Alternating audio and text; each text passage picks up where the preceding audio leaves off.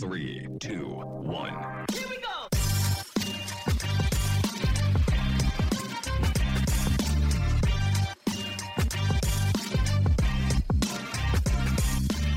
Welcome to the Mix Zone by Infront Lab. On this podcast, we chat with sports and innovation leaders from around the globe, talking about everything from the newest technologies to major trends affecting our industry. For those of you who are joining us for the first time, we're Infront Lab, the innovation branch of Infront Sports and Media. We use technology to improve experiences and create new opportunities in sports, and help sports and entertainment organizations by bringing them closer to cutting edge technologies and startups. We cover all sports related industries, from data to content and everything in between. I'm Marav Savir, marketing manager at the lab and host of this podcast. Have you ever seen a Ninja Turtle running in a touchdown? I know this sounds like a crazy question. I mean, what do the Ninja Turtles have to do with touchdowns? And when did they replace their nunchucks with a football? But if you tuned into the Nickelodeon broadcast of the NFL wildcard game between the San Francisco 49ers and Dallas Cowboys on January 17th, you saw just that. The halftime highlights featured animated Ninja Turtles dressed in Cowboys and Niners uniforms, reenacting plays that took place on the field just minutes earlier. This broadcast, which featured other innovative and engaging experiences for younger audiences, was aired simultaneously on Nickelodeon and came to life with the help of Beyond Sports. The Dutch company is an AI based visualization company that is looking to transform the ways in which sports are consumed by using player positional tracking to give viewers another perspective of the game.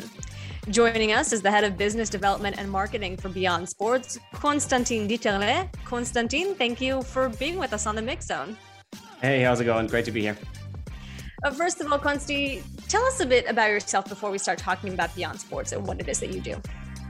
Sure. Um, so my background is actually not at all in, in sports or sports tech, although I've always been fascinated with sports and played sports most of my life. Uh, so there's there's that uh, yeah that, connection. But um, my background is more in ad tech, uh, sales, kind of obviously marketing. Um, I, I, worked at Google, um, Oracle, and then a, a, small company which grew quite a lot um, from Berlin, um, and also managed to work in San Francisco with them called AppLift.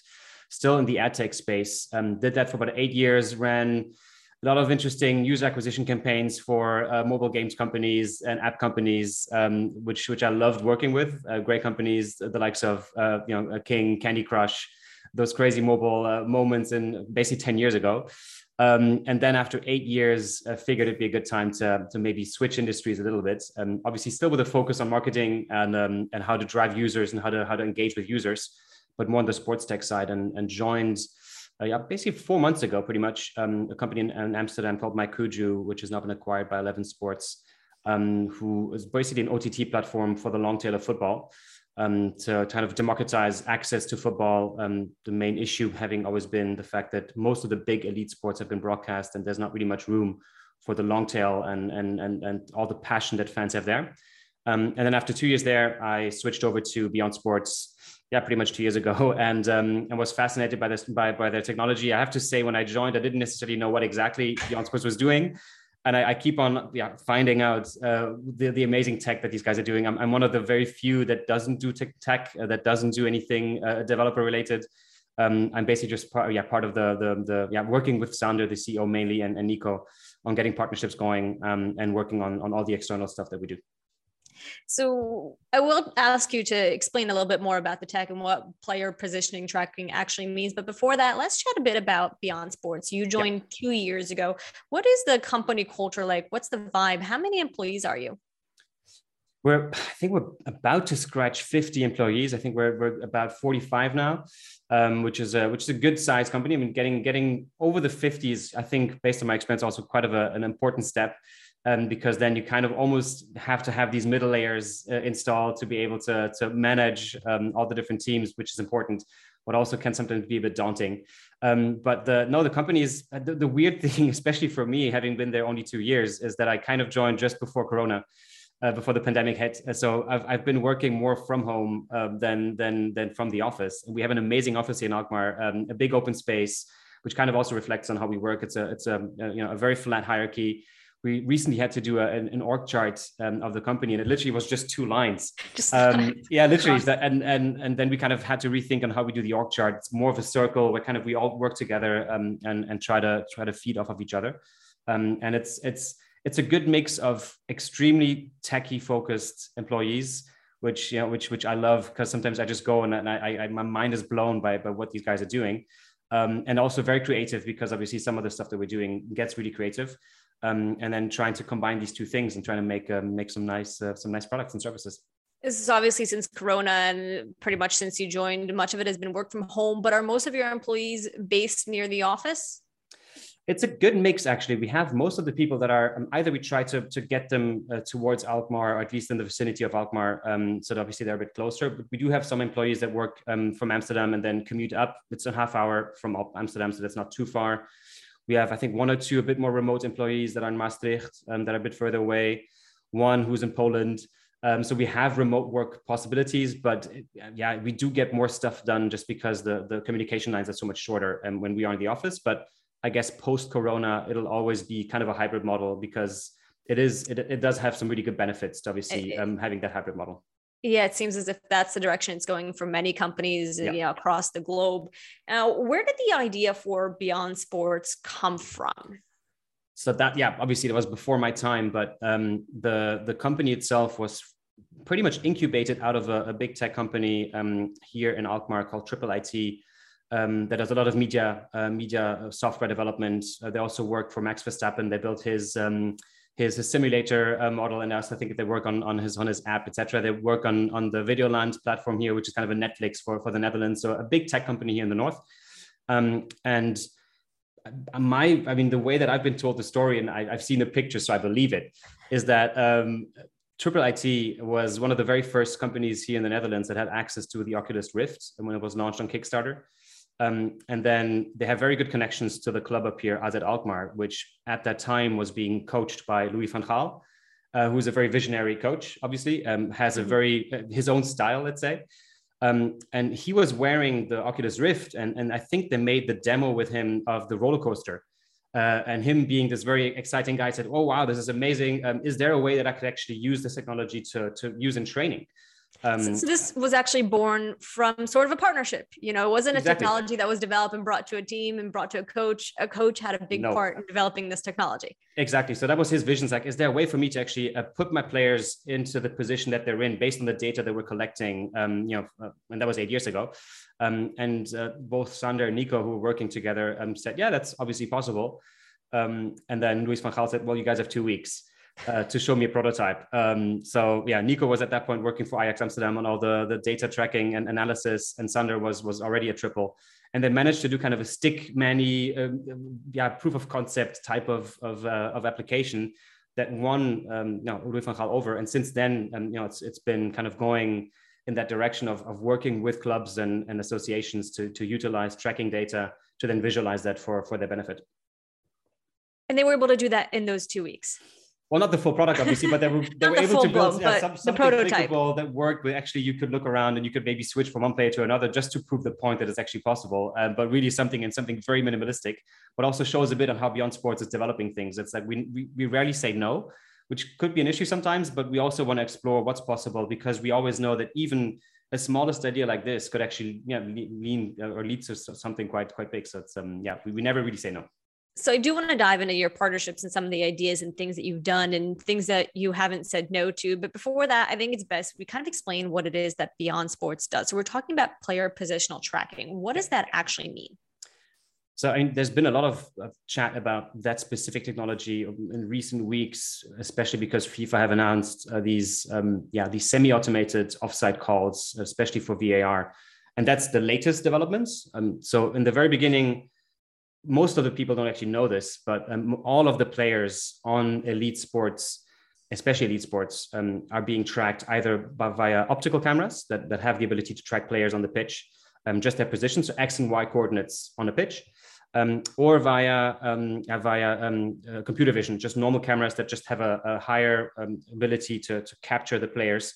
And kind of we, the way that we say it is the pitch is a green screen, and so anything that is doesn't fit on that green screen is basically something that you can track.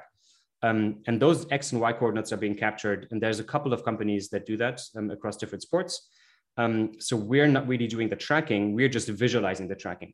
And the interesting aspect here is that if you look at a single point um, tracking, which is literally just kind of, let's say, the belly button, um, you, you don't really know how the player is moving. So you have to obviously build a giant library of, of body movements, of motion capture across different sports. And then based on where the players are positioned on the pitch, where the ball is, where all the teammates are, we kind of always, and that's where the AI part comes in, we're, we're smart enough to know what's the most likely movement the player is doing based on that. And also based on the speed and, and if somebody might be jumping and where the ball is etc so those are kind of the, the elements that we put in um, and we have also a manual override that if obviously we're not able to detect a bicycle kick because that one might not be as occurring, we can obviously do that um, in, in post-production. But 95% of all the movements that we're doing on AI that are AI based are basically accurate on single point tracking.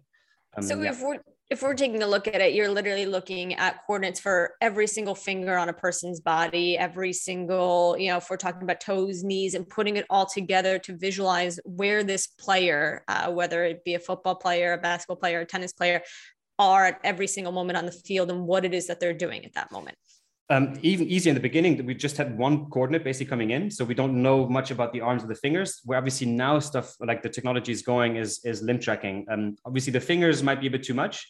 Uh, that that's very, very detailed. Uh, but um, you know, I think the latest technology tracks 29 points on, on the, the human's body. And all of those are, you know, obviously building then a skeleton that we can follow. Um, the good thing is obviously for us is that we have this whole library of body movements um, we have human body movement scientists at Beyond Sports that are actually able to tell if that's a normal position or a good position or wrong position. Um, and therefore, we actually can combine the knowledge over the past seven years and actually link that to the newest technologies, which are limb tracking, and um, that can actually track the, the body positions based on the limbs. So you have this data. Um, we're talking about the actual visualization of this data. How does that go about? And I'll, I'll get into your different products in a bit, but just what can you do with this data? Uh, I mean, we always say it depends, and the the the, the possibilities are kind of endless. Um, and I'd say that the main the main that services and products that we've built around um, player tracking and also limb tracking, um, if we go kind of from from the past to the newest developments, in the past it was basically used for player performance training. Um, the main reason was that um, especially academy players don't have the physical uh, uh, strength to actually be playing with the higher, you know, higher the elite players in, in the team. So if you look at the academy players of Ajax or AZ, even FC Arsenal, they were able to train themselves and train their brain um, by putting on a VR headset and actually reliving moments um, of the elite, you know, the Premier League Eredivisie players. Um, and that helped them to actually um, make decisions faster. So we built a whole gamification uh, model in there to be able to say, well, should you pass this way? Should you pass that way? Um, with a timer, with, with something to put them a bit under pressure while they have the immersiveness of, of knowing almost what it feels like to be playing at that high level. Um, and that that managed, uh, or like with that, they managed to actually make decisions faster on the actual pitch where they were playing by a second or two, which uh, elite sports actually is quite a lot. Um, so that's the whole performance player aspect. You can also train this for referees, obviously. Um, so anybody who's on the pitch, you can kind of give them the, the possibility to relive moments, either good or bad, and say, was that the right decision or the wrong decision, um, and, and learn from that. The, the second aspect is that it's purely visualization, but based on an analytical point of view, where uh, pundits, for example, um, Jamie Carragher, love putting on the VR headset on Monday Night Football um, and kind of explain a defensive play from, from his point of view, um, you know, looking around and being able to, um, to showcase and explain to the, to the viewers in a very detailed approach uh, why uh, a specific defender or an attacker was making this right or wrong move, um, which obviously uh, makes for some good storytelling. Then the third big pillar that we're focusing on is because we're data agnostic and we work with all of these different data aggregators, we have a very good picture of you know who's doing what and, and what you get for your you know for, for, for the service. Um, and we actually help um, deciding or help the, the, the the leagues and the associations that are looking for new tracking partners or that are doing an RFP to gain to get access to the newest um, technology to basically help them visualize what these different um, tracking companies are doing we don't really tell them, you know, who they should go for. We obviously stay independent, but we we provide reports to to and, and clips to show them this is the actual data and how it looks like. Because otherwise, they'd be getting probably an Excel sheet of don't know 100 gigabytes with just a ton of lines. uh, because that tracking obviously is being tracked sometimes at 50 frames per second. If you do this, you know, with, with 22 players and a ref and a ball uh, uh, through a whole game, you get a giant data sheet. And so we help them kind of with with making their decision a bit easier based on what they're looking for. If they're looking for the best um, the best tracker and the most accuracy, but sometimes those are a bit more expensive. So we help them kind of with those with their decision on that side. And then the latest aspect is kind of what you touched upon in the beginning is we don't necessarily always want to look at the humanoid form, as we say. Mm-hmm. We believe, um, also based on a test that we've done with the with the NFL on Twitch two years ago, um, that it's actually more about not showing the humanoid form and trying to mimic, uh, you know, what we already can see on a TV broadcast. Why would we want to mimic this, anyways? Uh, but actually look at how can we uh, make this more engaging to uh, the, the, the next generation of fans or another generation of fans that might not even want to watch a football game uh, and you know and with the real people, but actually prefer something uh, you know on watching it in a Ninja Turtle or in a blocky format or in something completely different. And so let's talk a little bit about your offerings and the products. You have both B2B and B2C products. So let's start on the B2B side because you just went through a lot of information and a lot of different things that you can do with this data. Do you provide all that or those different examples of what can be done and you have very specific offerings and products that you are offering partners and clients? It's a bit tricky because even though we do we do think that there's something for everybody in there, it's it's and it is highly scalable, but most of most of the the the either if we work with a broadcaster, they have a specific idea on what they want the the end user, which is the the viewer on TV, what they want them to experience. Um, so there it is kind of a custom approach. You would say, you know, let's get let's get our heads together. Do we want to do a SpongeBob version of the NFL game? Because then obviously we'd have to make sure that all of the body movements obviously fit the SpongeBob character. Um, or do we actually want to go with the the Ninja Turtles? And that also, again, that that we have to make those models. We have to make sure that we get the models, the 3D models from them if they don't have it we have to build it etc so so it is kind of a custom approach when it comes to these um, these broadcaster uh, experiences we do think that's maybe something for a bit later but we do think that ultimately it'll go a lot more into let's provide a toolbox and let's help creators who might be broadcasters but also who might be just people on the metaverse uh, to drop that that buzzword in there um, who just want to create um, you know basically having a, a toolbox such as lego to just provide all of these different building blocks and they go crazy with it. And and that's kind of the the the, the long-term vision for us you talk about the fact that it could take you some time to build and customize these experiences. So if we're talking about a new client comes up to you they want to do something how long does the buildup take in order to create you know the animated characters that you're talking about? And then how long after the play happens on the field can you already put together this production in order for that viewing experience to be as close to real time as possible? Um, so it really depends on on on how fast obviously something needs to happen so for example the the initial test that I spoke about with the NFL on, on a Twitch stream that we just just the GeoBlocked here in, in the Netherlands, uh, from start to finish, it took 10 days. Um, the main reason being they actually went and say, said, let's do something in the humanoid form, but we, we didn't have all the animations ready. We needed to actually do uh, the faces and animate the faces of the players. We need to obviously check everything. We said, let's make it very easy. Let's use our blocky characters that we now have used a few times because it's easier. And then we can really just focusing on, on getting that right.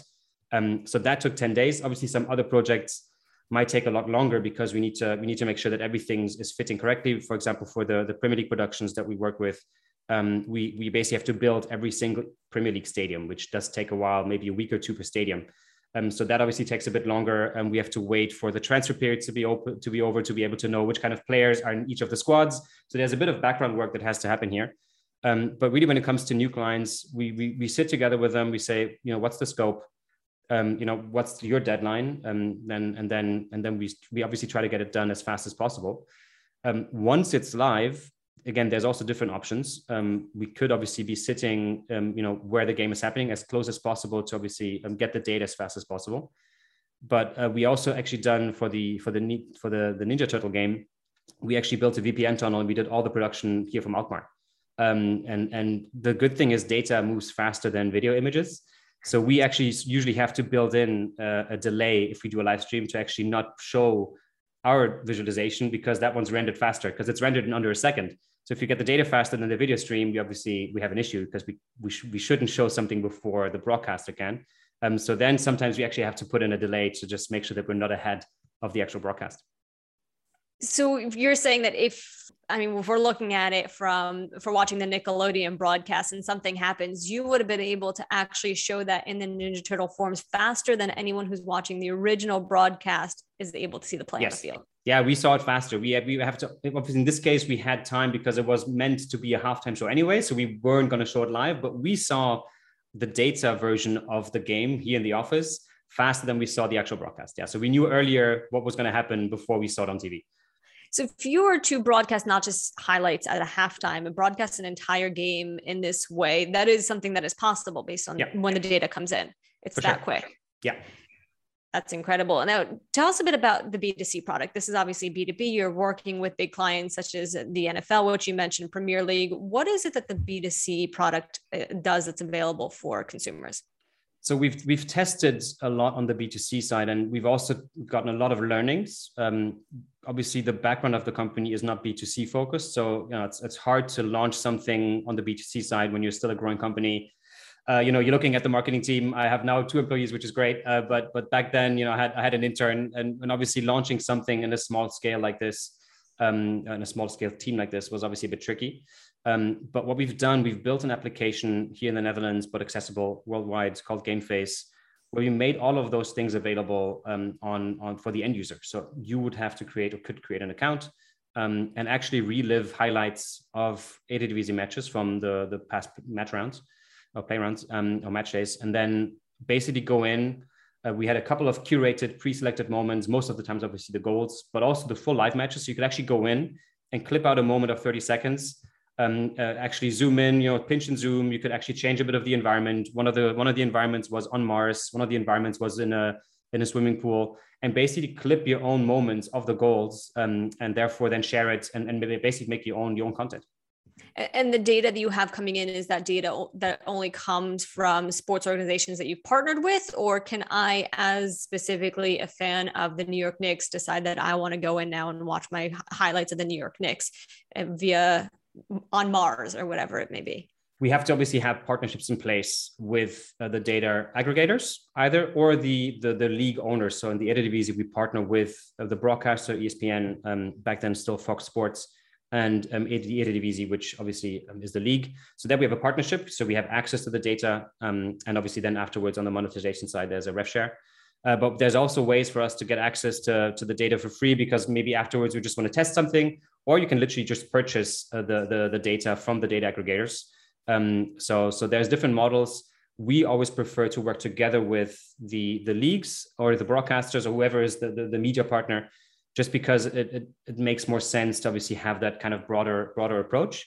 Uh, but there are, there are multiple ways for us to get access to that data and then, and then play with it we live in a world where everyone loves to share what it is that they're doing. Any fan that comes in and pr- creates their own highlights this way, they can share it then to social media in any way that they want. Yep. Which, you know, it, it changes everything in terms of the younger generation, which you mentioned, you really coming in and trying to make sure the younger generation who may not necessarily be watching four hours or three and a half hours of an NFL game, especially if we're talking about playoffs and the Super Bowl, where you have everything from the sides and the commercials. Yep. It takes a long time.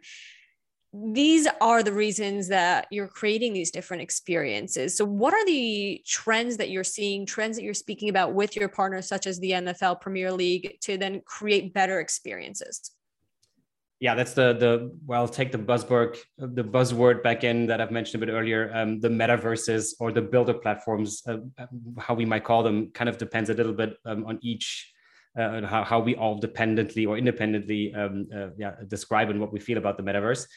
But ultimately, what we've we've seen a lot more also from not just our partners, but what happens in the in the market is um, a lot of sports property owners or sports rights owners are exploring launching something on the sandbox or launching something on Decentraland. So that's again, even with those platforms, you add a blockchain uh, capabilities and NFT capabilities in there, which is something completely new. But for example, also Roblox, which is um, a non-blockchain uh, builder platform. Um, and here there, there's some really interesting thoughts. Um, and maybe this is something where obviously also we all have to learn is do you actually want to recreate a whole live game environment in a Roblox, for example? Do you want to build a stadium because you can?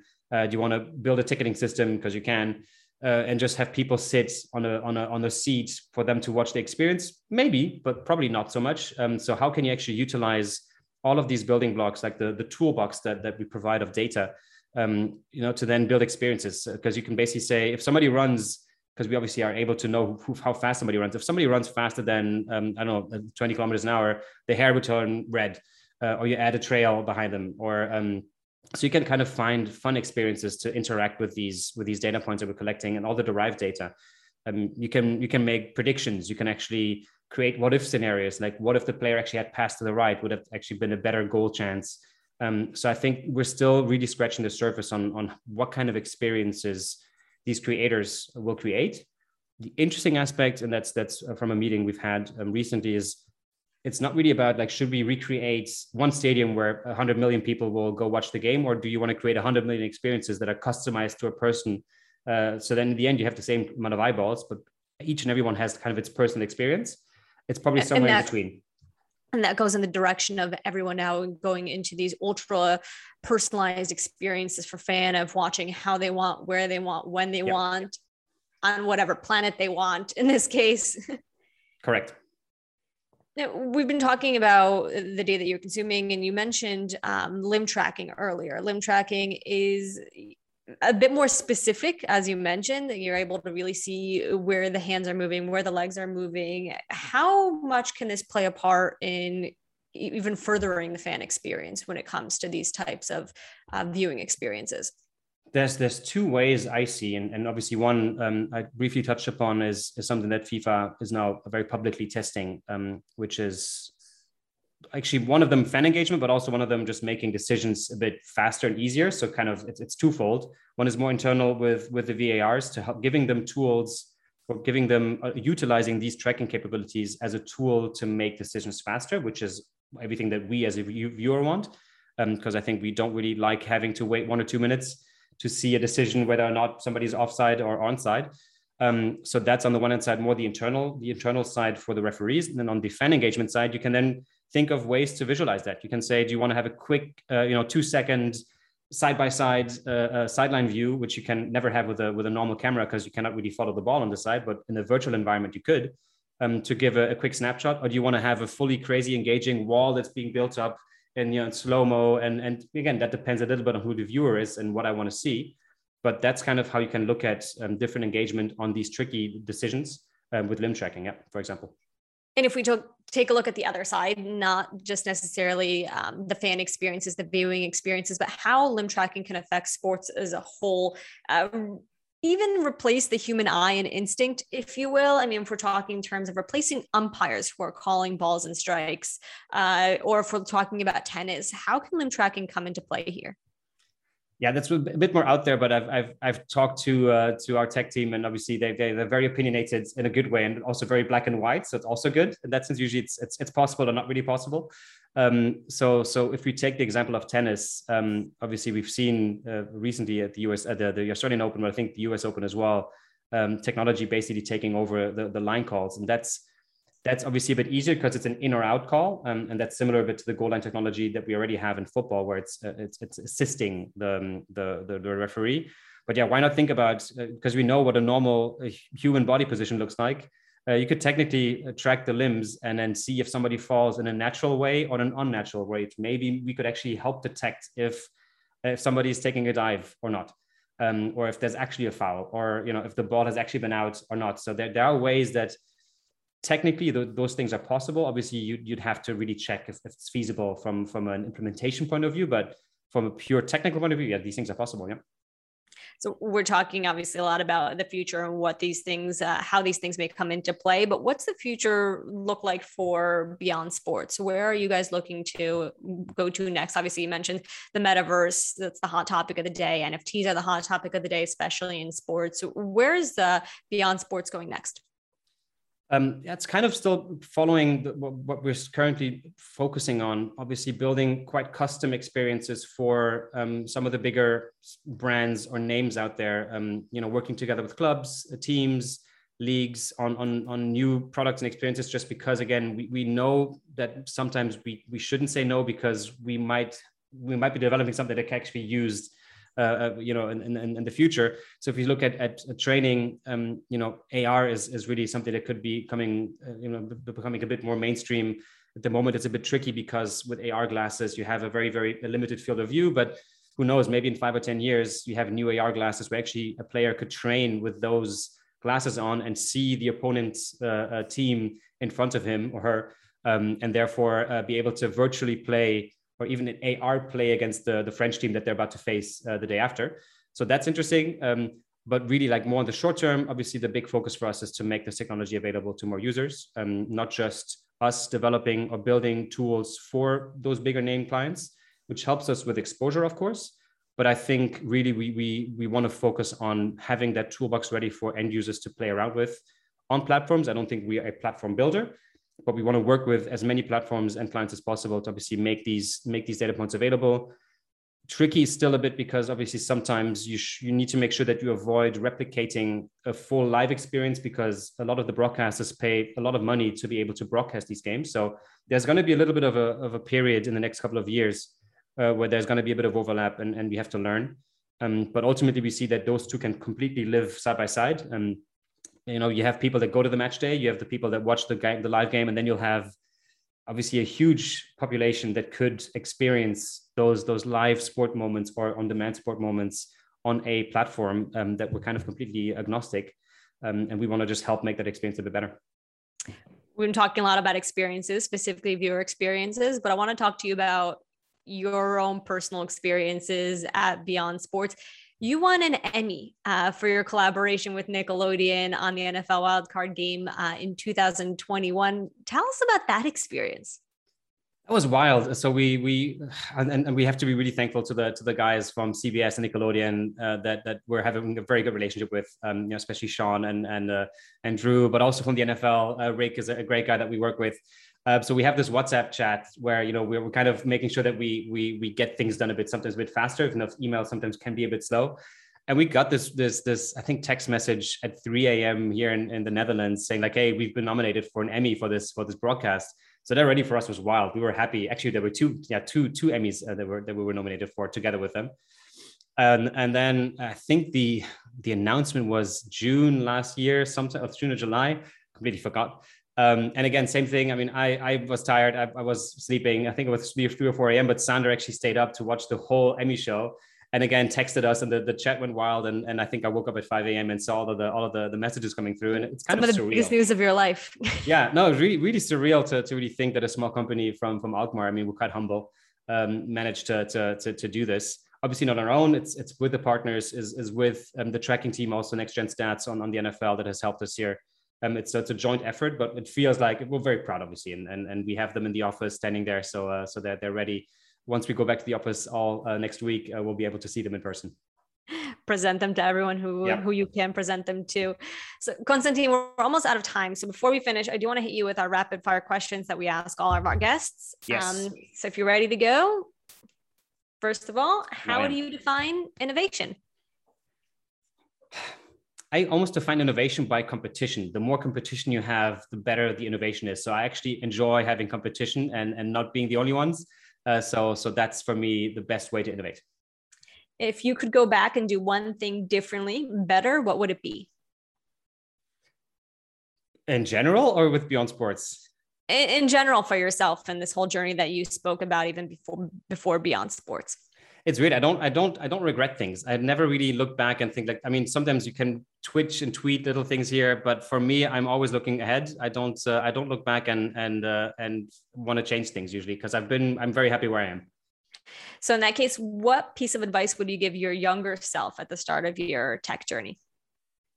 Um, I think the one the, the boldest move I've made was to, to move to the US uh, at the age of 25 uh, just say like, yeah, I, again, I, I, don't have any regrets in general in my life, but uh, just obviously do it, uh, you know, uh, do it for sure. Like, don't even have doubts. Um, if you have cool opportunities with a gut feeling, keep on going for them. That's that's what I keep on doing.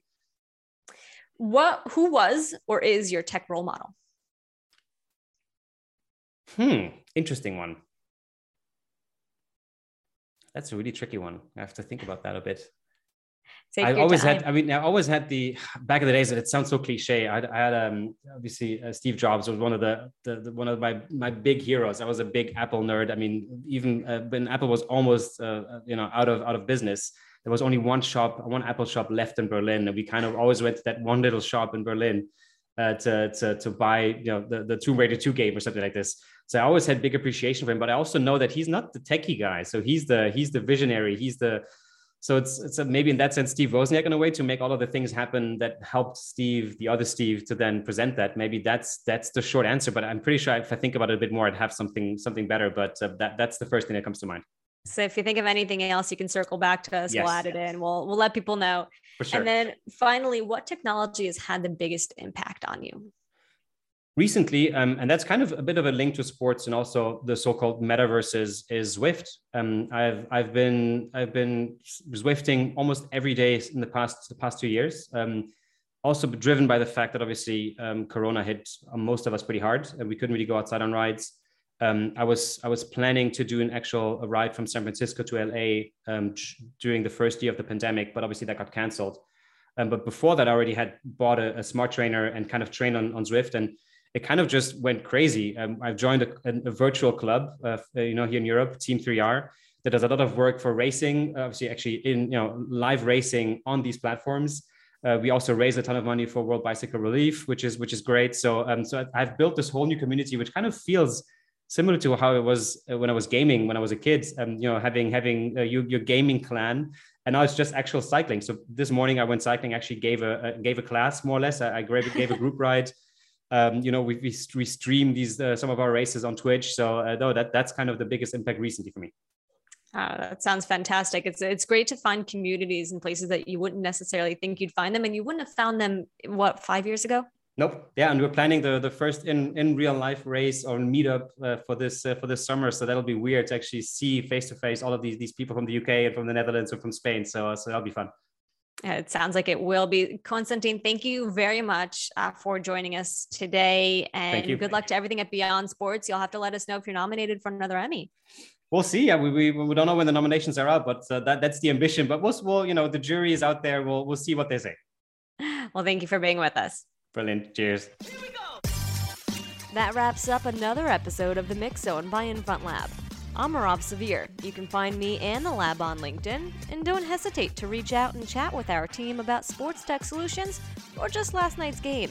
Enjoyed the episode? Let us know your thoughts on the podcast, and don't forget to rate us. We'll see you next time.